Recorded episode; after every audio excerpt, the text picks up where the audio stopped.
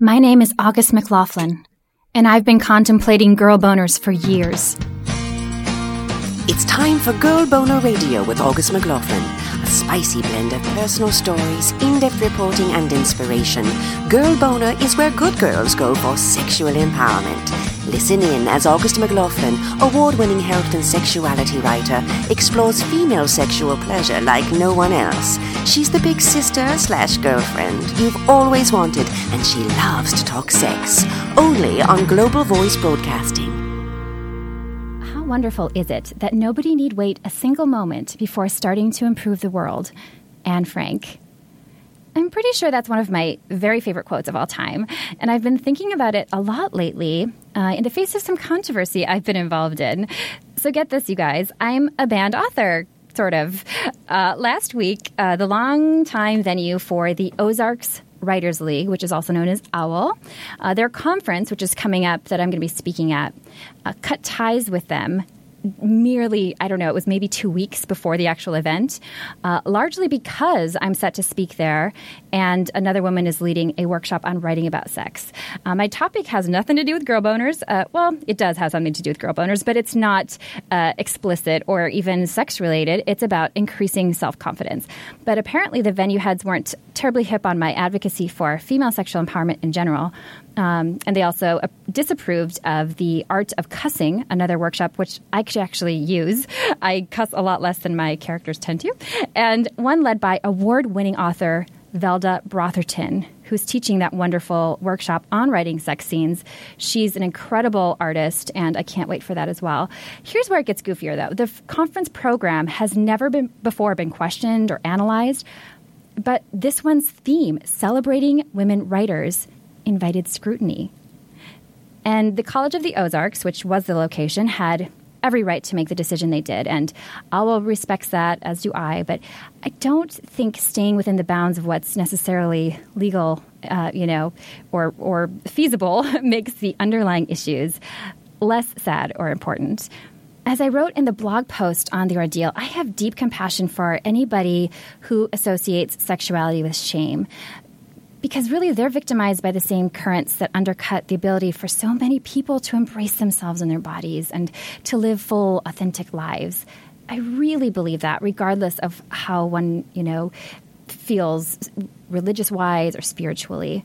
Here's what's really cool. Rather than simply boot me, Velda Brotherton, and the cussing topic from the program, which may have seemed easier to some people, Owl secured a new place to have the conference and has used the ordeal to bring light to issues that really matter. Uh, ending discrimination against women writers and celebrating the heck out of them with the hashtag campaign Women's Right to Write. My first guest today, the person responsible for these admirable and important moves, is Casey Cowan, the president of OWL. He's also the president and creative director of Ogma Creative Media and an all around awesome human being. Thank you so much for joining me, Casey. How are you doing today? Oh, I'm great, August. Thanks very much. You sound very calm and collected considering how busy you have been. Could you tell us what your reaction was initially when when you learned that uh, that the college had cut ties with, with the organization? Uh, well, I would say unmitigated surprise. Um, this was an institution that OWL has had a relationship with for 30 years, and they were totally not interested in talking with us or negotiating with us at all. It was just the decision had been made. Boom. We don't care if you change the workshop titles. We don't want your speakers on campus.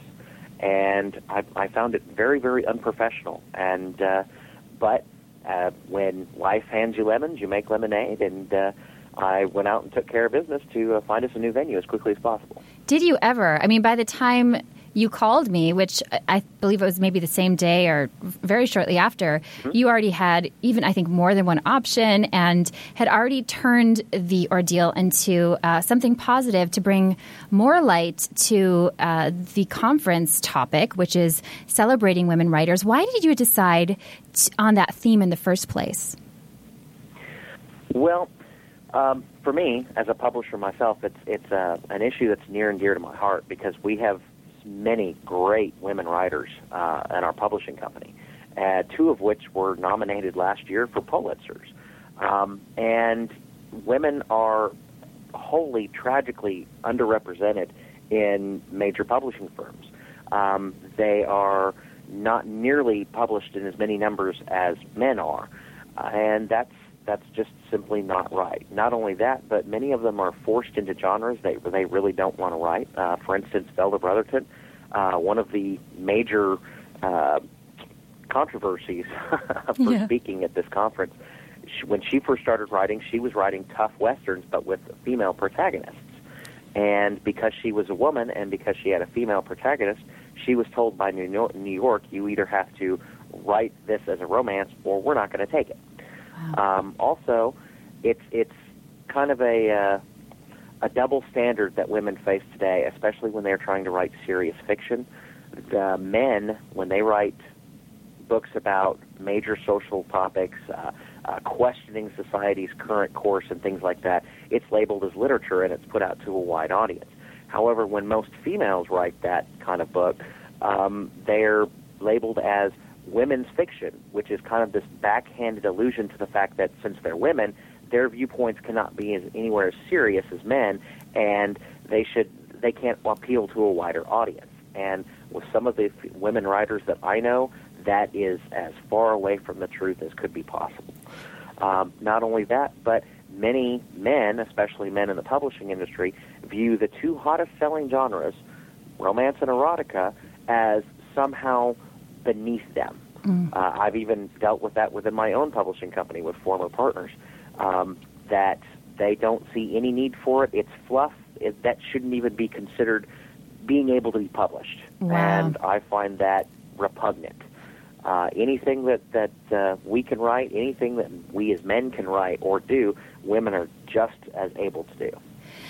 Such fantastic points, and I'm really particularly struck by what you said about uh, erotica and that genre being considered fluff because, in my opinion, and I think many many others, erotica has been the one place where women could express themselves about sexuality, where it has been taboo for us for so long and to uh, not allow that kind of empowerment and you know a way for us to learn and explore and celebrate our bodies and you know without shame. That's that is just um, devastating to hear. And you've also launched a beautiful campaign which I've had so much fun participating in and getting to know uh, the owl community before I even uh, get to arrive to, to, meet many of you in person.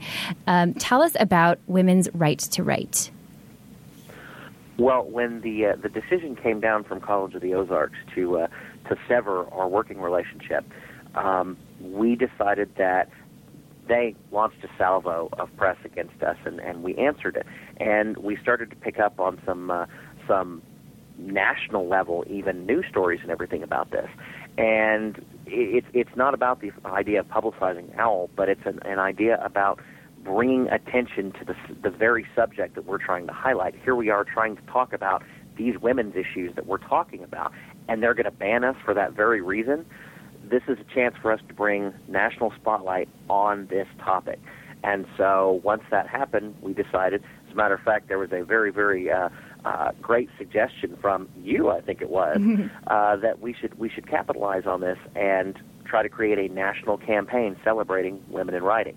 So the uh, Women's Right to Write hashtag came about, and we have been plugging that as, as much as possible. It's been in several news stories, it's been on Twitter, it's been on Facebook. We've had a great response, and I, I feel like we've mobilized women authors and writers nationwide to understand what we're doing and why and take part and stand up for themselves and free speech in the process. Mm, beautiful and timely. It just so happens to be Banned Book Week, you know, which was not part of the plan. Obviously, this is all kind of spontaneous. Uh, so it's so interesting and. Uh, to be able to take that conversation, as you said, to a national level is is so powerful. I've had fun with it, and I think I mentioned to you that uh, something that I had tweeted with the with the hashtag uh, Elizabeth Gilbert, one of uh, my favorite authors, who what I appreciate so much about her also is her activism and standing up for women. And uh, it was so neat that she, she clicked favorite on it. And I thought, you know what? I took a screenshot of it and I said, this is like a, a little, you know, a sparkly little message that says, you guys are absolutely on the right track, you know, and um, it feels like your organization is getting worthy attention, which is beautiful. I know you've been on NPR for this and, and all kinds of things. Uh, what are some other goals that you have moving forward as far as, um, aside from the conference, which I'd love to hear a little bit about, but as a company, because I know you're a publisher as well, do you have specific goals as far as um, some of these different discriminatory uh, ideas? Well, um, when we started this, publish, uh, this publishing firm, uh, it's called Ogma Creative Media. Um, we were really behind the idea of being different from New York. New York seems to be the the literary wine tasters. That's what the way, way they view themselves, and that we should not be looking at any book that they're not pushing out. So, but they won't take chances on any authors not already that don't already have a name that aren't already well known. Uh, at the same time, Amazon kind of kind of came into the the uh, the industry and said, okay, well anybody can publish. So there was this this mass of self-publishing, much of it very low quality, that has turned a lot of readers off. So you're stuck between these two giants that are doing things in this this one way. I don't think that's a great way of doing business, and we wanted to change that paradigm.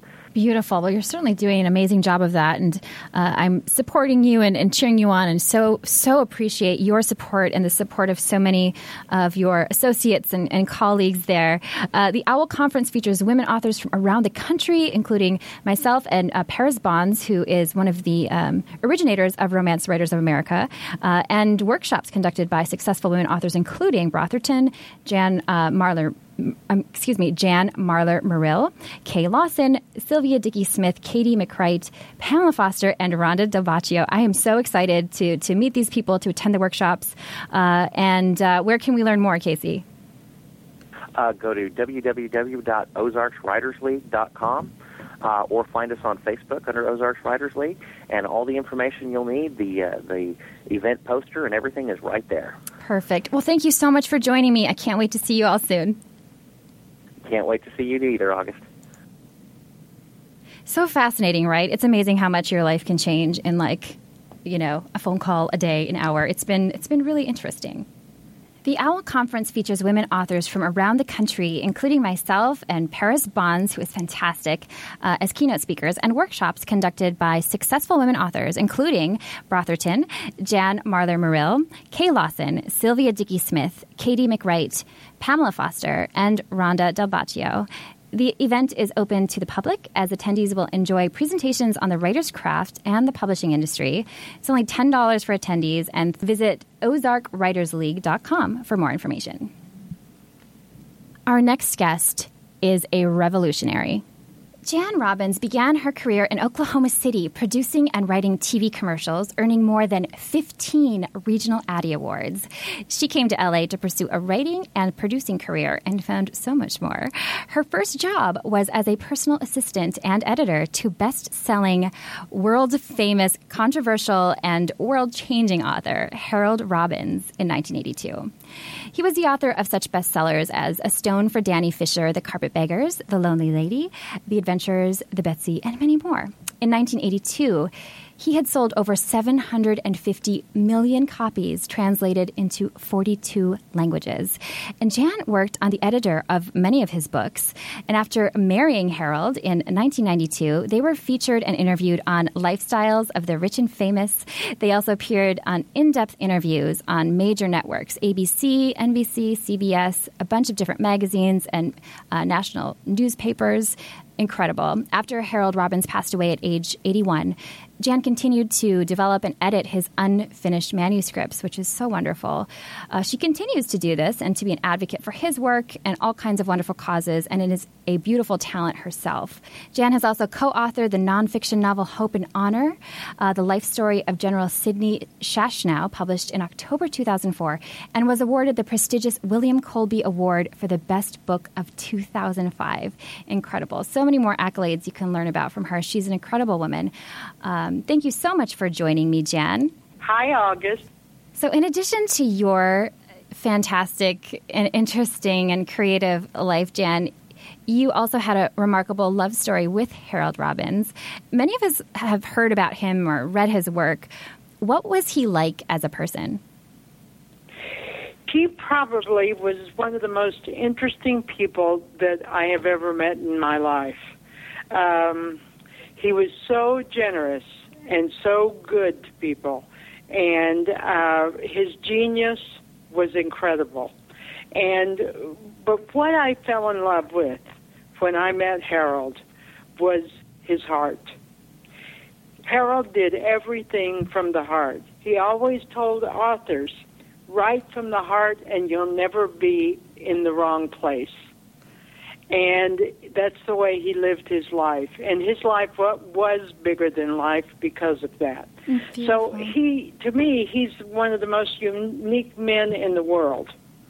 And I loved that. He also seemed very much ahead of his time. He uh, included sex scenes and, and cussing, I know, in, in his books at a time that we didn't find that. Uh, well, yeah, in 1948, when he wrote uh, Never Love a Stranger, he broke the barriers. And, uh, you know, people didn't use cuss words in literature. People didn't talk about sex. They implied it, but they didn't talk about it. And uh, Harold wanted to, to uh, talk about it, and because that was part of life. And, and he didn't want to keep it behind the closed doors any longer. And, uh, you know, he, Harold was in the in the vein of Charles Dickens in that he wrote about the world around him. And this was the world around him. He grew up in poverty. He grew up on the streets. And uh, you know, this is what people talked about and and his books bring that thread eh, you know from the very first one into the last one um, it was about people and uh, he just felt that that those barriers need, needed to come down. And he also, I know, uh, faced quite a lot of um, criticism for doing so. Tell us about uh, the, the, censorship issues that he, he faced. Yeah, uh, in New York City, when his book first came out, it was published under Alfred Knopf, and uh, the I don't know who made the complaint about the book or what organization made the complaint about the book that it was too dirty and it was not fit to be on the shelves of stores or libraries or anything else. Well, they, the police came in and confiscated all the copies of the books wow. uh, off the shelves, and uh, they went to court. Mm. And you know, I admire Alfred Knopf because they he went to court with Harold, and they talked about, uh, you know, the the the sex scenes, the cussing, why it was important to the story, and they proved to the judge that it was real life, and that was what he was writing about.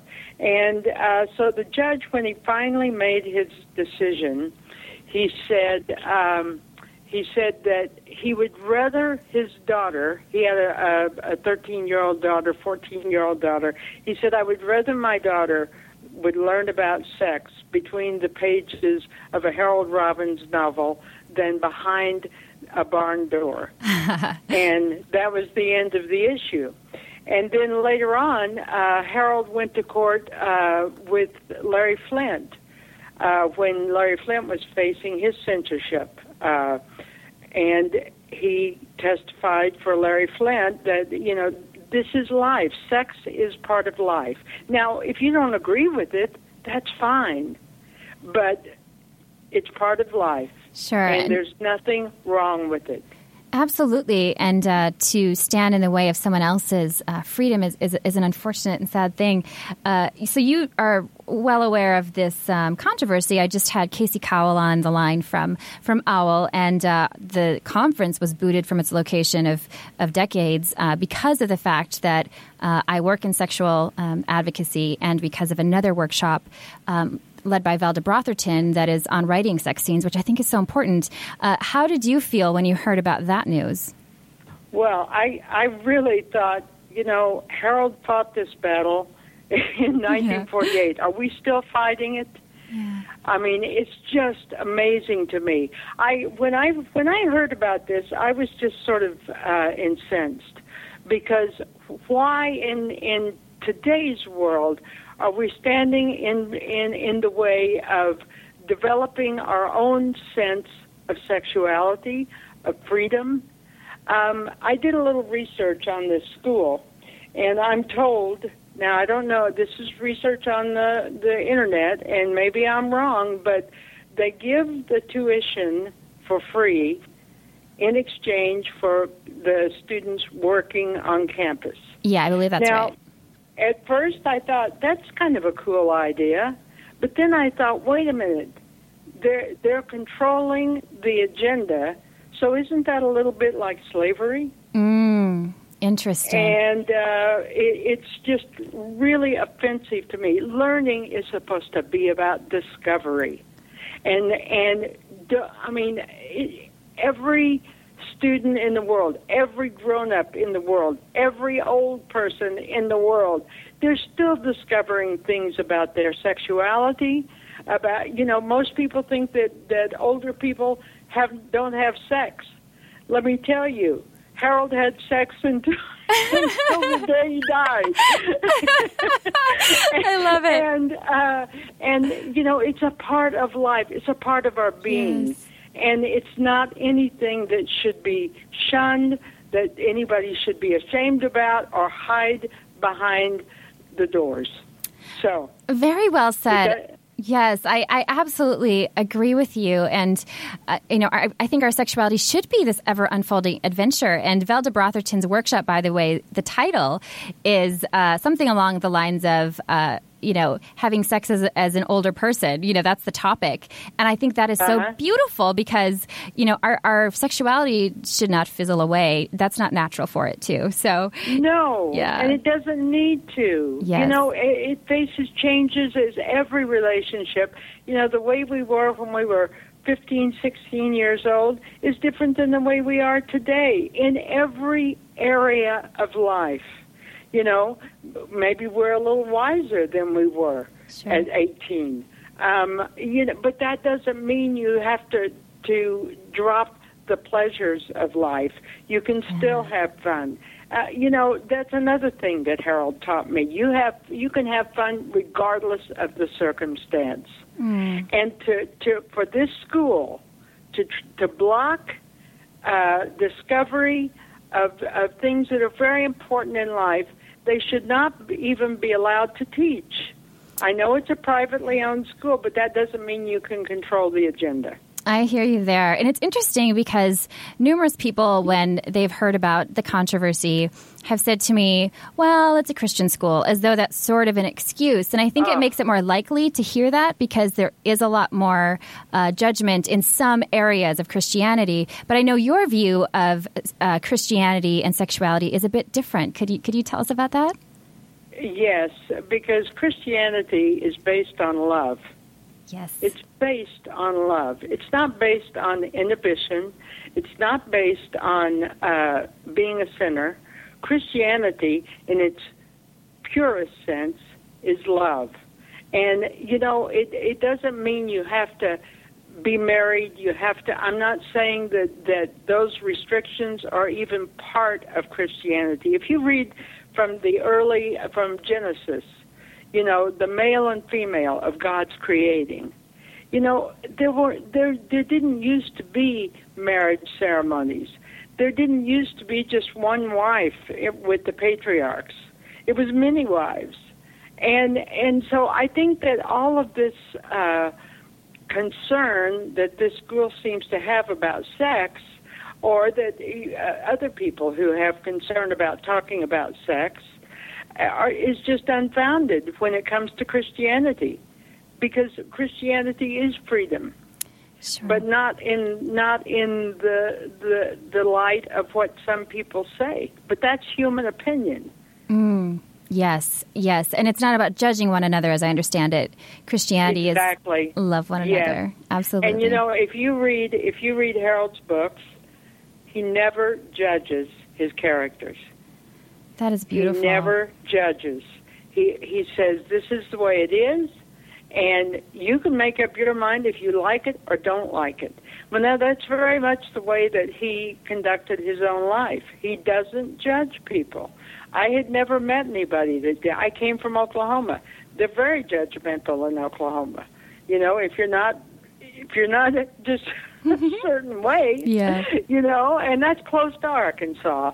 So I don't want to insult Arkansas or Oklahoma, but Sure. open your thought to new ideas and new ways to do things and new way to new ways to think things and don't judge. Absolutely. Absolutely. And m- one of my hopes is that somebody, perhaps there's a student who's attending this school because of the fact that it is affordable for them, they don't have these high tuition bills, and maybe they feel a little uh, hurt by some of these notions and beliefs. And hopefully they can hear these words, hear your words, hear the message of OWL, and uh, see that there is another way. Uh, what do you feel we can all do to make a difference in this regard? I think number one, we can quit judging others and judging information that may come to you. You know, it's an insult that you that they don't think that somebody can make their own decisions about uh, sex, about uh, erotic sex, about kinky sex. You know, it, different strokes for different folks. Good pun there, But too. not, not everybody can can be put into a box and say you Yes. got to act like this or you're not. You're you're you're insane or you're this or you're that. Get the judgment out yes. and don't you know believe in the person's integrity to choose what they like. There's nothing wrong with any of it. There should be not, no stigma placed on uh, how you enjoy your sexuality, whether it's gay, lesbian, bi, tranny, anything. You know, don't make a judgment. It's based on love. So let's not judge it. Thank you. What a beautiful message, and what a remarkable woman and artist and advocate you are. What an amazing uh, legacy you are carrying on uh, in, in Harold's um, honor. And I'm so privileged. I feel privileged to uh, be meeting you in this way. And also, I can't wait. I just bought uh, 79 Park Avenue, Harold Robbins' uh, Yes. first book. Uh, it's on my Kindle, and uh, I'm just so excited to explore his work. So, thank you so much for joining me. And if there's ever any way that we can be supportive of of your work and and Harold's as well, please let me know. Okay, and thank you very much for giving me the platform to say what I feel and to your listeners. Absolutely, thank you, Jen. Isn't she fantastic? I just feel so honored to be able to um, speak with with um, women and and men. Casey and Jann are both wonderful examples of the differences that we can make in the voice that we have. All of Harold Robbins' books will be available on Amazon.com Audible, starting with 79 Park Avenue on April 26th, which is very exciting. Uh, so you can go over to haroldrobbinsnovels.com and you can pre order all of his books, which is so exciting, uh, on Amazon.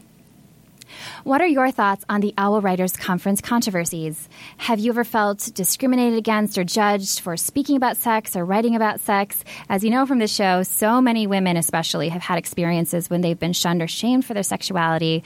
It's not a good thing, and conversation is always good. So, whether you agree or disagree, I would love to hear from you. Connect with me and the whole Girl Boner community on Facebook, Twitter, and my blog. You can also send me a personal note through my website, augustmclaughlin.com, and join me next week on my for the Beauty of a Woman Blog Fest. It's a fantastic celebration of real beauty. If you're enjoying Girl Boner Radio, I hope you'll subscribe on iTunes, leave a rating and review, and hop over to my website, augustmclaughlin.com, for show extras and a whole lot more. Thank you so much for listening and have a beautiful Girl Boner embracing week.